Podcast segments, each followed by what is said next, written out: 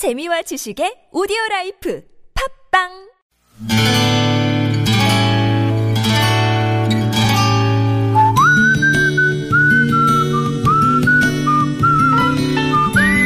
여러분 기억 속에서 여전히 반짝거리는 한 사람, 그 사람과의 추억을 떠올려 보는 시간, 당신이라는 참 좋은 사람. 오늘은 서울시 노원구 공릉동에 사시는 변인광 씨의 참 좋은 사람을 만나봅니다.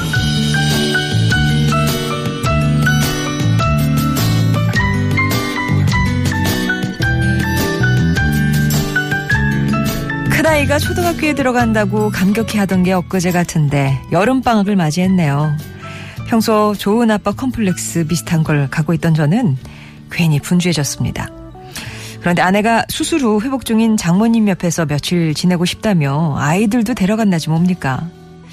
저는 장모님 돌보는 것도 힘들 텐데 아직 엄마 손이 많이 가는 둘째만 데려가고 큰애는 제가 돌보겠나라 제안을 했습니다.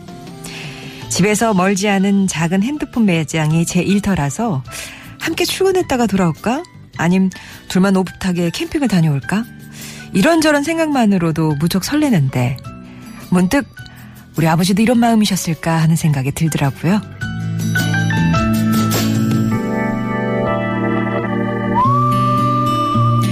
제가 초등학교 2, 3학년 때쯤일 겁니다. 여름방학을 맞은 제게 아버지께서 한 가지 제안을 하셨죠. 남자끼리 밤낚시 가자고.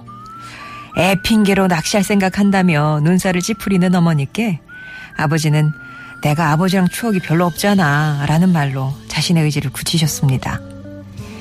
그렇게 아버지와 저는 밤낚시를 떠났고 이 세상에서 가만히 앉아있는 걸 제일 못하던 그때 제게 낚시가 그것도 캄캄한 밤에 세월을 낚는 시간이 재밌을 리가 없었죠.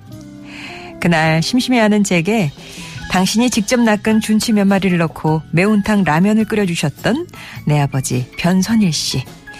저는 당신이라는 참 좋은 사람이 낚으려고 했던 게 아들과의 추억이었다는 걸 이제야 깨닫네요.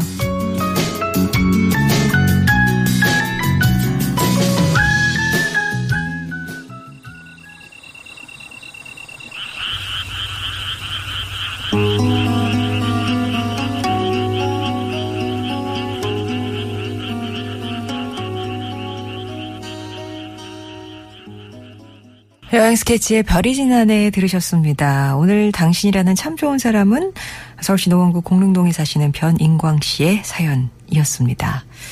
아버지랑 밤낚시 가셨던 그날 밤도 이런 막 벌레 소리, 막 개 짖는 소리 이런 게 들리셨을까요? 그날 변인광 씨는 물고기를 한 마리도 낚질 못하셨대요. 예, 솔직히 그 밤에 왜 이렇게 벌레가 덤비는 곳에서 아버지랑 단둘이 있어야 되는지 또 도대체 아버지는 날 왜 거기에 데리고 왔는지 헤아릴 만큼 생각이 있던 시기가 아니어서 그냥 막 그 시간이 싫고 견디기가 힘들었지만 지금 돌이켜보면 웃음도 나고 그때 아버지가 어떤 마음이셨을까 왜 나랑 밤낚시를 하고 싶으셨을까 그 마음 이해가 되신답니다. 아, 그때 좀 더 적극적으로 그 마음에 호응을 해드릴 걸 하는 후회도 되시고요.